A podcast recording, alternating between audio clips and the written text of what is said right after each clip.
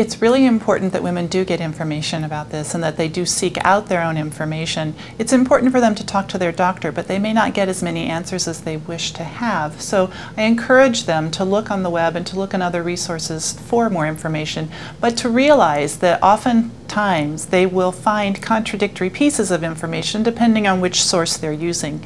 One of the resources we have created within our own research group and with the help of over 60 Dartmouth College undergraduates who spent their semesters working on these educational projects has been to put up a website that will present information that hopefully will be useful to women in an objective method.